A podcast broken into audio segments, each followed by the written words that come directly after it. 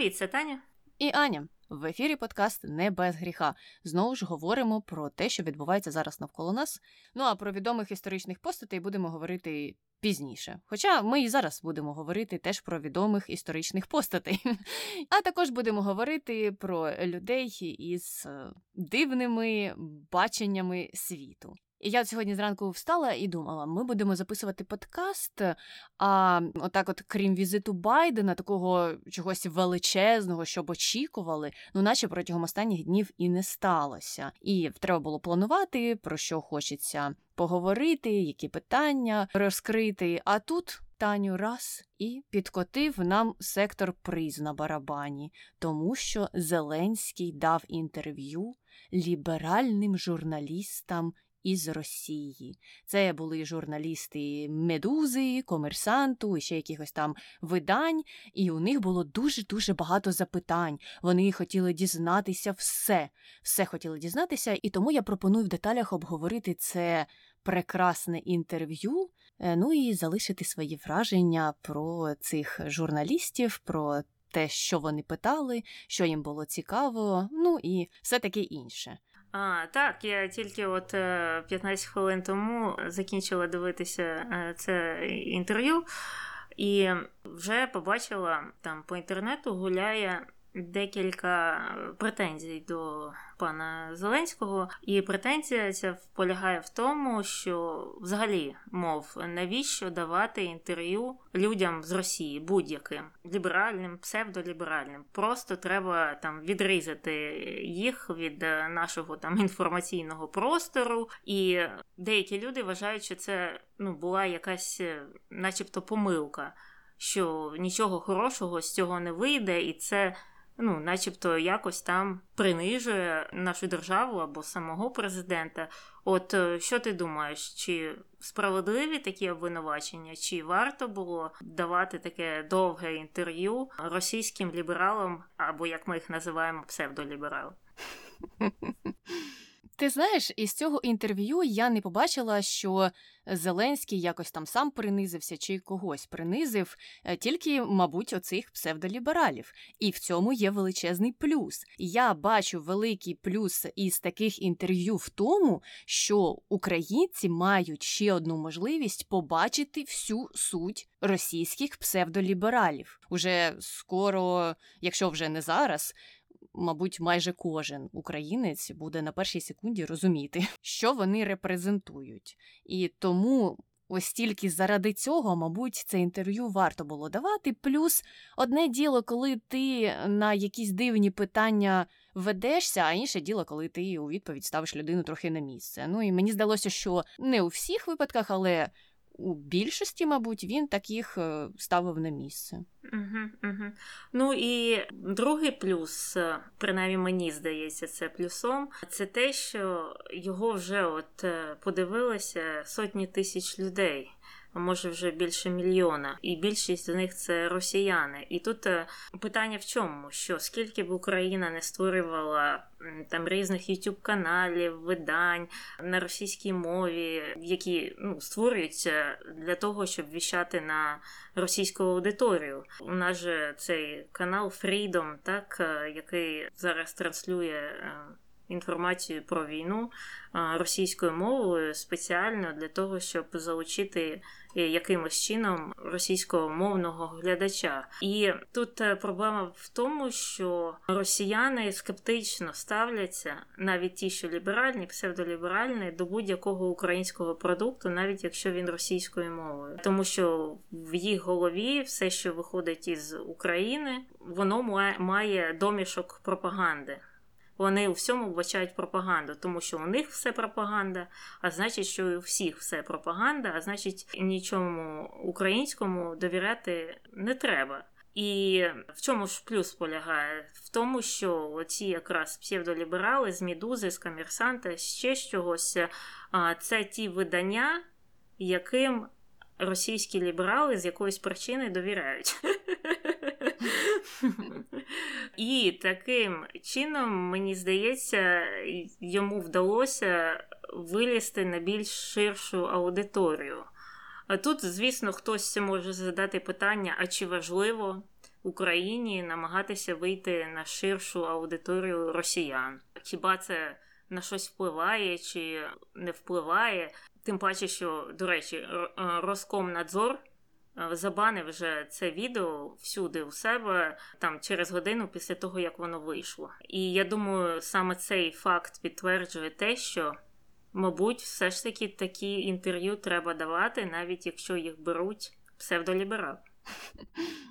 Так, бо таке інтерв'ю буде хоч трохи, але протистояти усіляким передачам Варламова, uh-huh, наприклад, uh-huh. якого Роскомнадзор з якоїсь причини не банить, але ж він такий ліберал, ліберальний. Ось варто задуматися, до речі, чому? Чому його не банять? І ті ліберали, так, які його дивляться, зможуть, ну якщо встигнуть, звичайно, перед тим як відео з Зеленським забанять, подивитися його і, можливо, хоч трохи розширити своє бачення ситуації, тому що те, що їм е, лють у вуха псевдоліберали, яких не забороняє Роскомнадзор, ну це ж дуже сумнівна інформація uh-huh, насправді uh-huh. і дуже однобока, і вона. Собі містить величезну кількість російської пропаганди. Тому так, я погоджуся, що якийсь позитив у цьому був, але хочу перейти до запитань цих професіоналів. Знаєш, я з одного боку не здивувалася, звичайно, цим запитанням, тому що що може цікавити російських е, псевдолібералів як не все, що пов'язане з Росією. От вони прийшли на інтерв'ю з президентом України, але половина питань стосувалася того, що там буде з росіянами, а як це вплине на росіян, а що тут станеться ще з росіянами. Тобто агресивна стадія війни, яку Росія розпочала проти України, їх ну так собі цікавила. Тільки у тому баченні. Ось щодо російської сторони, що там з українцями, скільки їх гине, що там з містами, ну кому це цікаво. Але все ж таки перше питання стосувалося Маріуполя. І воно звучало так: по Маріуполю є неоднозначна інформація. Що там таке? Що сталося? Бо до нас надходять різні дані, і ми не знаємо, кому вірити. І тут, знаєш, е, ну, е, думаєш, які різні дані? Це російська пропаганда до вас надходить, і ви вважаєте це за дійсні реальні дані, і дані, які публікують усі авторитетні видання з усього західного світу. Ну, можливо, ви хочете ще послухати, що Північна Корея скаже про ситуацію в Маріуполі. Знаєш, тобто, те, вже як поставлене це питання, дає нам розуміння того, як ці журналісти бачать ситуацію, і як вони її аналізують, і що вони чомусь до уваги беруть те, що розказує російська пропаганда. Так, і я, до речі, недавно слухала цього цимбалюка, і він пояснював, як е, це працює серед цих е, псевдолібералів. Е, їх ідея полягає в тому, щоб поставити під сумнів. Будь-яку інформацію, тобто, ой, а ми не довіряємо ні вашій і нашій стороні, і коли це ставиться таким чином, то в результаті виходить так, що правди не існує. Тому що коли ти говориш, що і і тому, і тому не можна вірити, і не все так однозначно, це означає, що правди нема, тобто немає фактів. А ми ж то знаємо, що факти є, і це от у них така спеціальна методичка, щоб продовжувати заплутувати їхнє населення замість того, щоб там, ну, не знаю, якщо ви сумніваєтесь, проводити якісь дослідження, там рити якісь документи, от як цей Белінкет, він же займається цим. Якісь щось вони там прослуховують, якісь документи відривають, підраховують підбиті танки. Тобто вони ведуть такі кількісні дослідження всього і можуть щось підтвердити або спростувати. А ви не займаєтеся цією роботою ніяк нічим. Ви просто все ставите під сумнів. І навіть ту інформацію, яка є, в принципі, підтвердженою, як ти сказала, багатьма е, світовими виданнями. І коли людина в Росії це слухає, користі від цього взагалі немає, тому що вона не може для себе це вияснити, коли питання ставиться таким чином, що вірити нічому не можна, тому не слухайте нікого, або якось так, або ну в цьому якось так не розберешся. Правда може бути е, на будь-якому боці, а може і взагалі не бути. І це такий, я не знаю, Орвелівський світ чи який ще світ. Але цікаво те, що, що і офіційна пропаганда кремлівська, ці перші канали. І неофіційна пропаганда, тобто псевдоліберали, вони діють за тією ж самою схемою. Просто перші вони роблять 500 е, вкидів різних. Ой, а може це українці самі себе бомблять, а може там взагалі ніхто нічого не бомбить. А може це НАТО прилетіло і забомбило, а може це пташки бомби поскидували. І так 500 версій вони вкладають. І ті люди, які слухають ці перші канали, перед ними стоїть ці 100 версій, і кожна з них е, є не зовсім правдоподібною, але все одно таким чином їм вдається заплутати цих людей. І це дуже добре проглядається, коли там, наприклад, проводяться опитування в містах Росії, що вони там думають на цю тему, на ту, і часто їх відповіді такі. Що ой, ну а хто ж там розбереться? Може, це пташки дійсно там заражають всіх людей в Маріуполі, а може це хохли і самі себе бомблять. Ну ніхто ж не знає правди. Правди ніхто тобі не скаже. Це, до речі, така стандартна відповідь цих людей. Ну і повертаючись до лібералів, вони роблять майже те ж саме тільки для ліберальної аудиторії. Просто у лібералів версії не такі е, уявні. Їх менше. Uh-huh. Але вони, в принципі, досягають е, тієї ж самої цілі. Так, так. І вони зовсім не зважають на те, що дійсно на одній стороні вагів є російська пропаганда, а на іншій купа джерел з преміями у галузі журналістики, купа журналістів, які ведуть дослідження, купа людей, які мають факти. Це все відмітається або щонайменш ставиться отак на рівні. З російською пропагандою. Ну і давайте тепер нам доведіть, що ваша сторона має рацію то чого ви не йдете до російської пропаганди і не запитаєте в них? Але вони не знаю, чи ходять чи не ходять, е, продовжили запитувати Зеленського. І друге питання звучало так: ми. Отримуємо дуже сумнівні і різнобічні оцінки про загиблих. Ну а там саме було про російських солдат, ну тому що їх щось цікавить тільки ця сторона е, з російської та української сторони. Чого виникла така різниця? І взагалі, ви ведете списки? Покажіть нам, покажіть нам зараз список. Ну, це вже вони не сказали, але було таке враження, що вони от зараз хочуть прямо побачити, щоб Зеленський показав їм список усіх цих більше ніж 16 тисяч загиблих солдатів, і ще й, можливо, там з даними паспортів, може фотографію прикласти. Не знаю, що вони хотіли, але так було і таке питання. Угу, угу. Ну і це цікаво також тим, що Пентагон він же незалежно також е, проводить свої підрахунки. І вони у них е, дещо менші. Останнє, здається, що я бачила, це 10 або 11 тисяч. Але вони там е, ставлять поміточку, зірочку і кажуть, що можливо це є недорахунки, тому що там, коли йдуть ці важкі бої, там важко це підрахувати. Тобто, у вас не тільки є одне джерело українське, добре, ви йому не довіряєте, вважаєте, що у нас така ж сама пропаганда, як у вас. Але є і Пентагон, і ну, у нього дані в скільки? В 6 разів або в 7 разів більше, ніж е, ті дані, які надає Російська Федерація.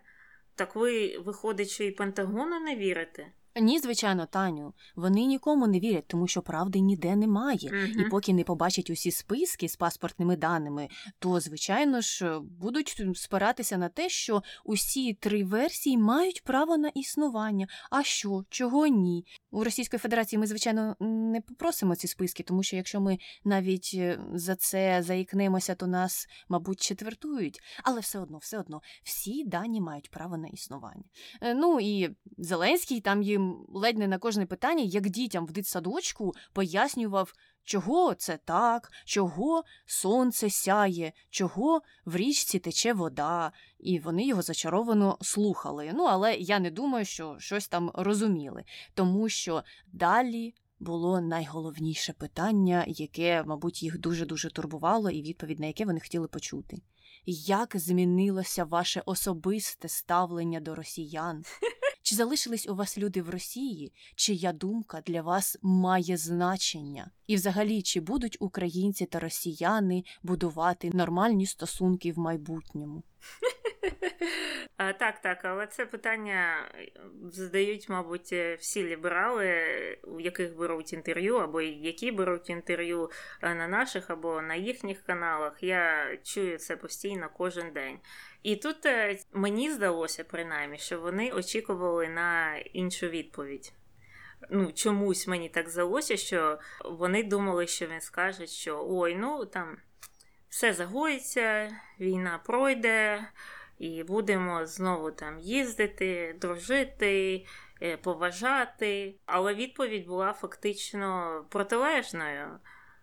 Що він сказав? Що на це покоління і, мабуть, на наступне це точно не залагодиться, а далі невідомо, що буде. І для того, щоб воно залагодилося, треба працювати в першу чергу з тої сторони, з сторони Росії, працювати над собою, працювати над тим, щоб е, налагоджувати ці мости вже. Хоча б принаймні у наступному поколінні або через покоління. І найбільше мені, мабуть, в цьому інтерв'ю сподобалося, коли вони після цього запитали про тих е, спортсменів чи якісь, якихось художників, яких е, виключають з якихось там чи змагань, чи концертів. І вони запитали у Зеленського, чи вважає він це справедливим.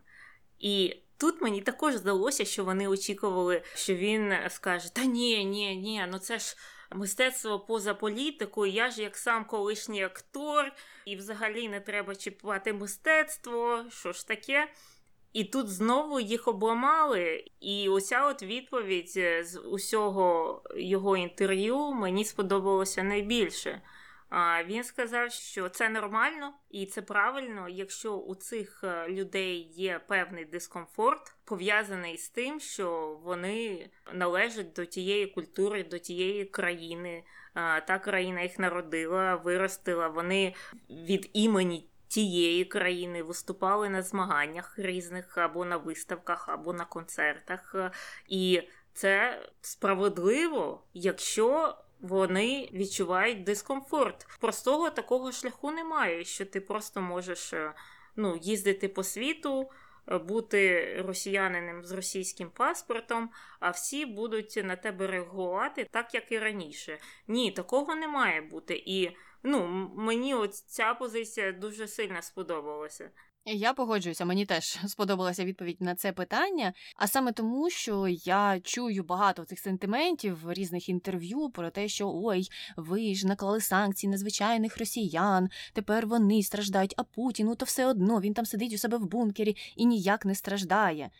Ну, то а як ви хотіли? Ви що хотіли, щоб е, нічого, ніяких санкцій ні на кого ні не накладали, ні на олігархів, ні на бізнес. Макдональдс би не вийшов, Ікея б не вийшла, все було б як завжди. А захід мав би шукати, де там сидить Путін, і персонально на нього щось накладати. Ну так не буває. Не треба звалювати все на одну людину. Якщо ви цю людину плекали всі ці роки і за неї голосували. Або якщо ви кажете, що ви не голосували, ну то е, як е, їх же методами оперуючи, де списки?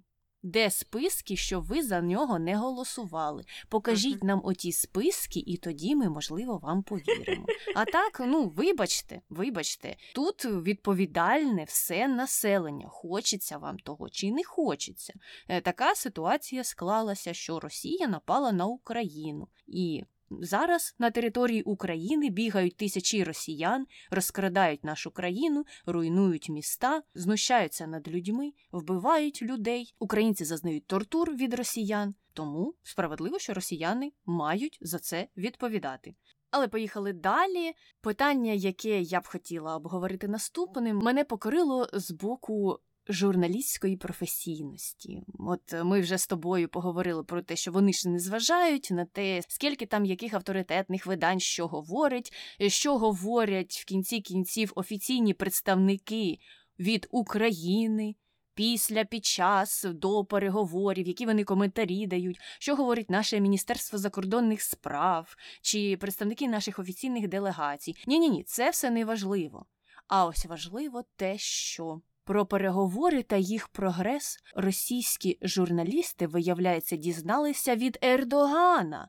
Який розповів про шість пунктів переговорного процесу і про те, що виявляється, по чотирьох пунктах вже є прогрес. Ну а ці чотири пункти це НАТО, демілітаризація, захист російської мови і ще там щось не знаю що. А ось по Донбасу та Криму ніяк не вирішиться питання, і вони попросили Зеленського пояснити, що там насправді відбувається. І мене в першу чергу тут здивувало те, що це питання було задане тоді, коли оцю нісенітницю від Ердогана наше Міністерство закордонних справ вже спростувало 10 разів. І це було на всіх офіційних сайтах у Твіттері. Якщо ти людина, яка слідкує за тим, як ідуть переговори, то ти про це вже знаєш, ну не знаю, як три дні, можливо, чотири. Я, чесно кажучи, заплуталася в днях.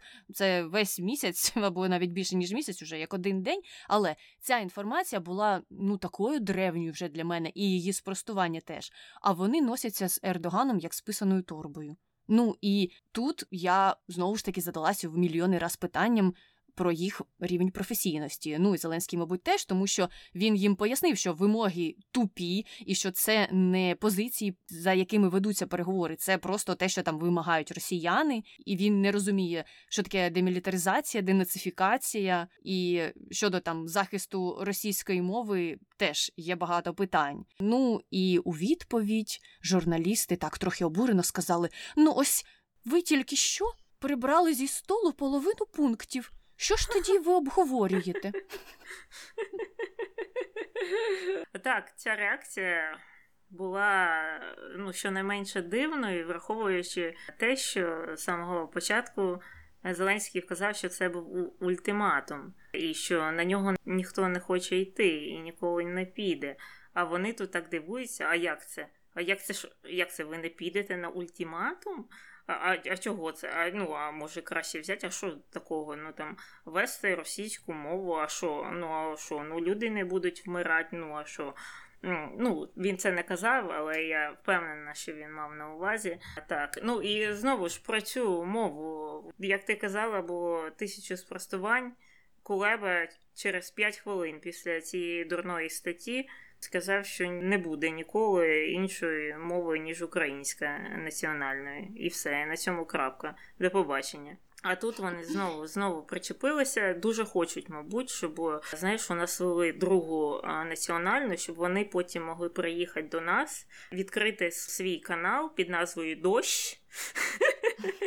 Але віщати там російською мовою вже без е, різних обмежень. Мабуть, плани собі вже будують якісь, як і всі ці ліберали. Ну а що він там відповів? Там, в принципі, така звичайна міжнародна модель, так як, наприклад, в Сполучених Штатах всі школи є англомовні, і мова тут е, основна так офіційна англійська. Але якщо там хтось хоче дійсно якусь приватну або недільну школу відкрити, вони тут є. У нас тут е, поряд є українська школа недільна і дитсадочок, але це приватна установа, яка спонсорується ем, нашою діаспорою, але ніхто ніде. Ну, може, не ніде, але в більшості країн ніхто не буде з державного бюджету відкривати по школі для кожної там мови. А тут давайте для росіян, а тут давайте для угорців, а тут давайте для ромів. Такого ніде нема. І мені сподобалося те, що це має бути зеркальним. Якщо вони дуже хочуть відкрити російську недільну школу в Києві, то вони мають відкрити українську недільну школу в Москві. Тоді зразу ж питання, мені здається, відпаде само собою. Але так, uh-huh. я теж саме шити подумала, що журналісти вже стелять собі трохи е, таку підстилку, щоб приземлитися, якщо що, в Україні. А чого не сидиться в інших країнах, де вони зараз там сидять? Вони ж там майже всі повиїжджали. Ну і далі мене зацікавило питання про референдум, тому що Зеленський е, відповів, що статус країни нейтральний чи не нейтральний, люди будуть визначати на референдумі. Так, це з одного боку можна зробити шляхом обговорення у Верховній Раді, але цей процес довший, референдум швидший. Ми все робимо за законом, і ось є дві опції. Тому можна вибрати ту, яка влаштовує іншу сторону навіть підемо їм назустріч, так сказати. Е, ну і у журналістів одразу ж округлилися очі, і вони дуже багато, дуже багато питань почали задавати про референдум. А як же він взагалі буде проходити? А що це біженці теж будуть брати участь? А якщо люди скажуть ні нейтральному статусу? То що буде? І я ну прямо так сміялась, так сміялась, тому що для нас, українців, немає питання навіть у нинішніх умовах, але зрозуміло, що референдум ніхто б не проводив в умовах війни. Зрозуміло, що війська мали бути б відведені, і тоді прийшов би референдум. І навіть за таких умов, мені здається, у більшості людей не було б питань до того. Чи може він провестися, чи якось, е, можливо, щось не так піде, чи він буде незаконним. Бо ми виросли в державі, яка щороку все більше і більше рухалася до того, щоб ну, стати повноцінно демократичною. І вибори у нас щороку проходили все краще і краще, особливо після того, як Янукович здимів. І менше і менше було проблем з усіма цими фальсифікаціями. А люди, які виросли у тоталітарному режимі, вони ось цього не розуміють. А як ви будете проводити референдум? А що навіть біженці будуть голосувати? Ну так будуть. У нас є закордонні ділянки щоб біженці туди пішли і проголосували на референдумі. А що, у вас такого немає? Таке не працює, про таке не чули ніколи. Ну, звичайно ж, мабуть, не чули, тому що у вас кожного разу вибирають Владіміра Путіна і все. Ну і останнє питання про те, що ой, а якщо люди скажуть ні нейтральному статусу. Ну, якщо скажуть ні, то люди самі і це все вирішать. Ваше uh-huh. питання на це ніяк точно не вплинуть. Ну, я думаю, на це все і ставка. Ну, чесно кажучи, моя думка про це все, що наш уряд е, робить це для затягування процесу. Вони знають, що це ну, знаєш, нічим не закінчиться, але треба робити вигляд, що. Так, ми йдемо там на зустрічі, так зробимо референдум, і там щось внесемо, але це тільки коли війська відійдуть, а потім ще рік, а потім ще два, а потім, може, люди не захочуть цього. І е, ну, це такий підхід для запутування противника. А що вони проти цього можуть сказати? Якщо не можна просто так там поміняти чи конституцію, чи якесь законодавство, є тільки так два шляхи. А що б від нас хотіли? Ми тут е, самі просто так не можемо це все порішати. Тобто, це ну, в моєму баченні, принаймні, це тупо тролінг Росії, прямий тролінг Росії тому що вони явно ну, на це не підуть. А, Так що мені досить дивно читати так багато там якихось е, постів е, в інтернеті щодо цього так званого референдуму, який ще невідомо буде чи не буде, і взагалі це просто якісь слова для того, щоб запутати противника, а також щоб дати якийсь сигнал західним партнерам про те, що так, так, ми рухаємося в плані наших перемовин. Ми там бажаємо миру і все все таке інше. Але люди там вже по інтернетах просто показилися, що як, так, е, ні, нейтральному статусу, ні, ні, тільки НАТО, тільки вперед. Ну, слухай, таке, якщо діло дійде до референдуму, в чому я дуже сильно сумніваюсь, там це і буде вирішуватися. Але знову ж я можу посперечатися з кимось на те, що все це закінчиться без референдуму і без змін будь-яких до конституції, і навіть без відмови від е, будь-яких альянсів. Але навіть якщо дивитися на цю ситуацію з того боку, що дійсно вони планують щось проводити, і дійсно це все якісь реальні ідеї, то мені здається, от дійсно дивною ця реакція на законність процесу від псевдоліберальних журналістів. А як ви хочете, щоб зараз вирішилася ситуація? Ви хочете, щоб президент сам за народ все вирішив? І так як у вас щоб було, чи як? Ні, у нас в Україні так це не робиться в будь-якому випадку. І чи буде референдум, чи його не буде, ну це вже знову ж таки нам вирішувати. Але отак, щоб одна людина взяла і там щось за всіх вирішила, що стосується таких серйозних проблем, то ну так точно не буде. Добре, їдемо далі. Далі був блок питань про фейки. І в цьому блоці були документи, які десь там на пропагандистських каналах показували про те, що Україна, виявляється, хотіла напасти на Донбас першою. І потім ще. Як вони сказали, вдагонку питання було про те, що а Зеленський, виявляється, посмертно нагородив воєнних з острова Зміїний, а виявилося, що вони не померли, не померли. І що тепер з цим робити? І все це закінчилося питанням про біолабораторії. Ну, я вже на другому трохи так фейспалмами себе била по лобу, а на третьому, так і взагалі, я просто хотіла розігнатися і так головою об стінку вдаритися, щоб, ну, може, мені щось привиділося. Дійсно, псевдоліберальні журналісти вирішили спитати у Зеленського, чи є в Україні біолабораторії. На що він ну, просто розсміявся вже. Йому було трохи смішно ще на першому питанні, і він знову ж там їм, як дітям в дитсадочку, розказував, що ви ж розумієте, що там взагалі показували документ від нібито екс-голови МВС. То до чого МВС до ЗСУ? Вони не мають ніяких повноважень вирішувати справи Збройних сил України. Якби операція нападу на Донбас готувалася, то це б точно не вирішувало Міністерство внутрішніх справ. Це може у вас ваші представники ОМОНа чогось там сунуть на Суми чи на Харків, чи де їх там розбомбили. Ну в Україні такого не буває. Mm-hmm. Так, е, ну і з островом Зміїний він теж їм все розповів, те, що уже теж було відомо, і про обмін полоненими, і про те, що там були загиблі. Я просто не розумію, чого вони не роблять домашню роботу, хоч трохи. Вони готувалися до цього інтерв'ю, вони хоч щось десь читали, чи у них просто як був заготовлений список питань три тижні назад. Але ну як три тижні, там вже були наче й свіжі питання, але все одно була купа вже спростувань, пояснень. Ну, ці питання вже не актуальні, а вони все одно їх задають. Незрозуміло чому. У мене так на секундочку пробігла думка. Я виступила в ролі адвоката диявола і подумала: ну, може, вони це задають для того, щоб розживати свої аудиторії ці речі, але все одно залишається купа питань. Ну, невже у них аудиторія така, наче їм по три роки вона нічого не розуміє? Не знаю. Так, і там вже найсмішніше було те, що коли вони питали про цей документ про, начебто, підготовлений напад на Донбас.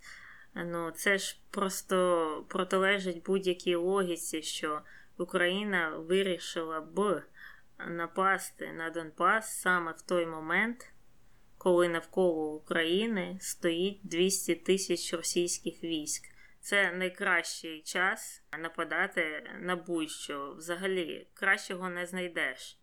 І тут сам цей факт е, говорить про абсурдність всього цього, ну на додаток до того, що ти вже казала. І вони ще ж про ті медалі за так зване взяття Криму питали там, так. Ті фейки, mm-hmm. там, де вони через е, Google перекладач е, перекладали ці документи. Я теж на секунду подумала, можливо, це такий антифейк інтерв'ю було для росіян. Але знову ж, начебто, аудиторія цих каналів це ліберали та псевдоліберали. А ці люди вони ну, більш вишукані, начебто, в плані інформаційних знань якихось. А по-друге, я думаю, ну якщо дійсно ну, людина, можливо, сумнівається чи ну, хоче знати правду, то вона або він може зробити власні дослідження. Тобто зараз же це така гаряча тема Україна всюди, на будь-якій мові, купа статей. І е, статей факт-чекінгу, і там, починаючи від е, українських нацистів, закінчуючи пташками, які будуть е, атакувати виключно росіян. І все це вже 300 разів про факт чекили всі видання світу. Тобто це не так важко зробити це е, власне якесь своє дослідження, якщо ти хочеш докупатися до істини. Але повернемося до того, з чого ми починали. Там весь прикол в тому, що вони не бажають туди достучатися до тієї істини. Вони дивляться ці програми, щоб е, вчергове упевнитися в тому, що правди не існує. Що не розберешся. Отут от питають Зеленського, він каже одне а Соловйов каже інше, а Путін третє кажеш, ну. Ну тут, е, знаєш, е, чорт ногу зламає, так що не все так однозначно, так? Повернулися до uh-huh. нашого улюбленого девізу. Ну і теж трохи замкнемо вже коло. Одне із останніх питань або проблеми, яку вони обговорювали, це те, що в так званій ЛНР сказали, що будуть проводити референдум про приєднання до Російської Федерації. І журналісти поцікавилися, як тоді Зеленський буде вести переговори. Але мене тут е, не цікавило саме це останнє питання, і ну, відповідь на нього була зрозуміла уже всім, мабуть, не знаю, чи тим журналістам була зрозуміла заздалегідь. А мене зацікавило у цьому всьому те, що коли йшла мова про референдум щодо нейтрального або не нейтрального статусу України, той, який буде проводитися серед українців. Ну, очевидно, що ці псевдоліберали не вважають, що Ордло це українські території, бо далі було питання про е, так звану ЛНР і її входження у склад РФ. Так от, в цьому випадку із так званої ЛНР у них не було питань щодо законність референдуму. Вони це оголосили як даність, що ой там вони збираються провести референдум і увійти у склад РФ. А ви не хочете піти в них запитати, і як же біженці з ЛНР будуть голосувати на цьому референдумі, чи є в них ділянки на території РФ? Чи немає? Ось е, в чому полягає суть таких псевдоліберальних журналістів. Що якщо ми докопуємося до України, то все ж має бути чітко і зрозуміло, і де списки, і де всі підтвердження, і все таке інше. А на території окупованих регіонів. Все законно, ну там референдум, все зрозуміло, приєднаються до Російської Федерації. А що? Є питання? Ні, ні, питань немає. Я вас взагалі не зовсім розумію, навіщо витрачати на це час, бо для нас, в принципі, різниці немає. Чи вона окупована, псевдоокупована якимись там трактористами, або вона офіційно окупована Росією. Ну, це одне і те ж саме, просто профіль, фактично. І в будь-якому випадку ніхто ніколи не визнає ці території як російські. Тобто той факт, що вони так багато приділяють цьому уваги, мені не зрозуміти. Ну і наостанок, е, що мені також запам'яталося з цього інтерв'ю, це те, що Зеленський почав забувати російську мову.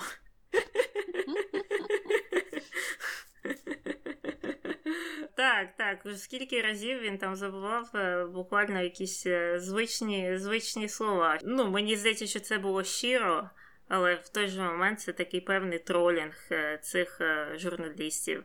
А що, ні? Ну, мені здається, це завжди їх тролить. Ну, Тані, чекаю конспірологічних теорій про те, що це все було спеціально, це така постановка, е, щоб дійсно їх принизити якимось чином. Я тобі гарантую, що таке вже десь ходить по інтернетах. Хоча я ще не читала відгуки на ось цей продукт у вигляді інтерв'ю Зеленського псевдоліберальним журналістам. Але я знаю, що ти щось читала, то розкажи мені, що там люди пишуть. Ну, суцільна зрада, всюди зрада. Ну як не суцільно, ну ти знаєш, зараз е, я помітила багато ботів е, найняли. Ну я так розумію, з Росії, тому що боти україномовні. Але вони роблять такі помилки, що ну видно, що їхня мова, по-перше, російська, а по-друге, вони ну не місцеві. Вони не не так пишуть, як е, наші люди, навіть російськомовні, які пишуть українською мовою. Ну і вони, як завжди, розганяють зраду всьому зрада. Ну починаючи з того, що навіщо було це інтерв'ю давати, і закінчуючи там референдумом, мовою, що от от вже погодилися повідкривати всі російські школи. Хоча нічого там в тому інтерв'ю такого не було, і я не знаю, в чому сенс. Ну, з ботами зрозуміло, в чому сенс, але є ж і ідейні зрадофіли. І вони, ну, як на мене, підживлюються від цього. Тобто їх життя є неповноцінним, якщо вони хоч раз на день не знайдуть в чомусь зраду. А як по-іншому? Бо вони ж, мабуть, були набагато кращими головнокомандувачами і набагато кращими керівниками усіх батальйонів Збройних сил України і набагато кращими полководцями. Я в цьому просто на 100% впевнена. Ні, ну таких е, коментарів вистачає, що якщо б Порошенко був президентом, ми б уже Крим забрали, щоб ти знала. Вже на сьогоднішній момент вже понад Севастополем був е, б український прапор. Але ми не знаємо, ми не можемо цього перевірити. Ну дійсно, в історії ж такого не буває, що можна якось спроєктувати, а що б сталося, якщо. Ну дійсно, ніхто не може відповісти на це питання. І тому я ну не бачу сенсу в цьому якось е, копатися. Маємо працювати з тим, що у нас є на даний момент, і сподіватися на те, що помилок буде е, мало, і успіхів буде набагато е, більше. Але від однієї зради я хочу перейти до іншої напівзради. Дуже широко дискутується питання, чи варто Зеленському їхати на Оскар чи ні. Чи є в цьому якийсь сенс, чи це якось знову ж понижує Україну, що вже наш уряд починає їздити по якихось там розважальним турнірам або щось таке. Ну як ти думаєш? Оскар же прямо зараз іде, поки ми записуємо того.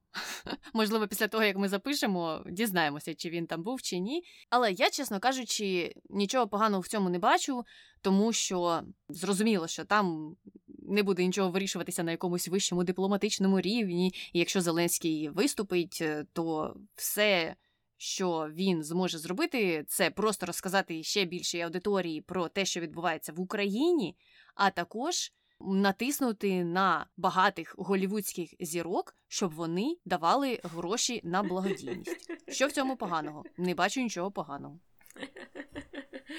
Я вагалася над цим. З однієї сторони, ти дійсно нічого не вичавиш е, з Оскару. Тобто, ну, якщо ти там виступиш е, з промовою, Леонардо Ді Капріо не привезе нам танків. Так, а з іншої сторони, в чому от я бачу будь-який плюс у цих е, ну, буквально будь-яких публічних появах, це те, що нам важливо, щоб Україна і тема України не пішла з порядку денного у світі. І для того, щоб е, підтримувати цей якийсь стимул український, мабуть, є певний сенс е, в тому, щоб е, ну, з'являтися будь-де, де тебе запрошують. І дійсно, можливо, так можна поширити інформацію до більш ширшої аудиторії, можливо, і грошей трохи позбирати. Але знову ж люди люди дискутують, дискутують, багатьом це не подобається. Але от е, щодо важливості цих промов і всього цього, я сьогодні побувала на ралі про українському ралі протесті мітингу в Вашингтоні. Там зібралося немало людей, там встановили сцену, екран, все так було дуже серйозно. І там виступали місцеві депутати, політики, конгресмени. Виступав радник е, Гіларі Клінтон. Е, ну, Тобто такі досить важливі люди були, а також представники діаспори, е, різні також благодійні організації українські. І що цікавого, що кожен з цих політиків, який виступав на сцені, дуже дуже вихвалював Зеленського кожен з них, е, хоч е, якимось чином його згадав. А той, що радник е, Гіларі Клінтон, він там взагалі казав, що хоч тут виступати, хоч поряд, хоч його по екрану показують, я хоч тут поряд постою. Це ж така честь, це ж така честь. Ну, я це веду до того, що ці промови важливі і вони мають великий вплив на західне суспільство. І у нас е, багато з них е, можуть сприйматися неоднозначно. Знову ж е, повертаємося до зрадофілів. Але, але з цієї сторони океану все в цілому майже на 100% сприймається дуже позитивно. І у мене є деяка статистика. Значить, провели соцопитування серед американців щодо того кого вони хочуть бачити президентом Сполучених Штатів у 2024 році. І відповіді були такі: 17% хочуть бачити Дональда Трампа, 23% хочуть бачити Джозефа Байдена, і 51% хочуть бачити Володимира Зеленського. Е, ну от, е, Джозеф Байден знає, з ким йому треба проводити наступну політичну кампанію. З ким більше фотографуватися і кого запрошувати е, на різні промови та заходи. І ти знаєш, я тут хотіла ну прямо трошки у цьому контексті якраз поговорити про промову Байдена, тому що ти правильно зауважила, що, мабуть, відрізняється все ж таки, хоч трохи сприйняття промов Зеленського в Україні, особливо якщо ми говоримо про зрадофілів, і тут е, у США, та я й думаю, в інших е, країнах за кордоном люди дійсно під великим враженням. А от з Байденом вийшло по-іншому. Або насправді так само, як і з Зеленським, в Україні його оту вчорашню промову не зрозуміли. Хоча на Заході, у Штатах і в інших західних країнах, у Польщі, всі просто були настільки вражені, що не могли там в Твіттері заспокоїтися. І тут я хотіла б ну так трошки захистити Джозефа Байдена. І сказати, що, як правило, у своїх промовах, ну щонайменш останнім часом, новітні президенти, президенти такої новітньої історії американської, не обговорюють те, скільки джавелінів зараз поставили в Україну. Ну, якщо ми будемо говорити стосовно того, що зараз відбувається, і з ким США співпрацює, і що там союзники цієї країни потребують від е, них у президентських промовах, е, як правило є більше такого символізму, більше заохочення, якогось більше речей, які можуть надихнути людей на щось, і залишити їх, можливо, без конкретики, але з відчуттям. Ну, такого загального заспокоєння, що насправді і сталося серед американців. Е, вони сказали у своїй більшості, що Боже Байден молодець, так гарно усіх тільки що заспокоїв. А питання про те, куди і як буде поставлятися зброя, вирішувалися насправді раніше, коли наша делегація зустрічалася з американською. Тоді вони все це обговорювали, я впевнена, і проговорили те, що багато з нас дізнається вже не знаю коли, через багато-багато років, коли Кулеба напише свої мемуари. Я дуже дуже чекаю. Але з іншого боку було декілька деталей, і у промові Байдена, і перед тим він давав багато інтерв'ю, поки перебував у Польщі, які дуже сильно насторожили деяких людей. Хоча мені здається, ось українці взагалі це ніяк не сприйняли. Для них це навіть не було ніяким сильним посилом, тому що ну у нас люди досить зараз так кардинально спілкуються і прагматично. А ось е, в американських президентів так не прийнято. І багато хто обурився, образився або відчував якісь незрозумілі почуття з приводу того, що Байден назвав Путіна м'ясником, а потім іще й сказав, що він не може залишатися при владі. Одразу ж повилазили інші зрадофіли вже з іншого боку, які почали кричати, що не можна так говорити, треба працювати над деескалацією ситуації. Ну і серед таких зрадофілів був Макрон, наприклад, який, як ми знаємо, кожного ранку дзвонить Путіну, з ним спілкується і все ж сподівається, що він стане рятівником усього світу, бо якось по телефону щось йому там доведе. То він натякнув на те, що Байдену не можна було так казати, і це дуже сильний посил в сторону Путіна, який може його розізлити. Ну, хоча я нічого такого в цьому не побачила. Військові Пентагон нічого особливого не побачив але оця тиснява з боку зрадофілів все ж вплинула на Білий Дім, і вони почали з часом публікувати пояснення про те, що насправді Байден не мав на увазі створити якийсь переворот. Це не те, що він хотів сказати. Він просто мав на увазі, що Путін жахлива людина, як мінімум. От і все, до чого ви прикопалися. Але знаєш, мене оце зрадофільство західне трохи більше, можливо, непокоїть, ніж українське, тому що я все ж таки як сподіваюся, що в Україні цих зрадофілів мало і на них ніхто не зважає. А ось ем, на Заході те, що Макрон виліз, і те, що паралельно починають звучати такі речі, як Ну, не треба затягувати переговори, треба на них йти. Якщо Росія тільки ось погодиться, то обов'язково Україні треба теж погоджуватися на все, все, все підряд. Бо наша ціль це завершити оцей конфлікт, як вони усі говорять. Я в цій ситуації дуже боюся, що ну зараз усі люди, які дивляться на ситуацію нормальними очима, не очима Макрона, бачать, що процес затягує.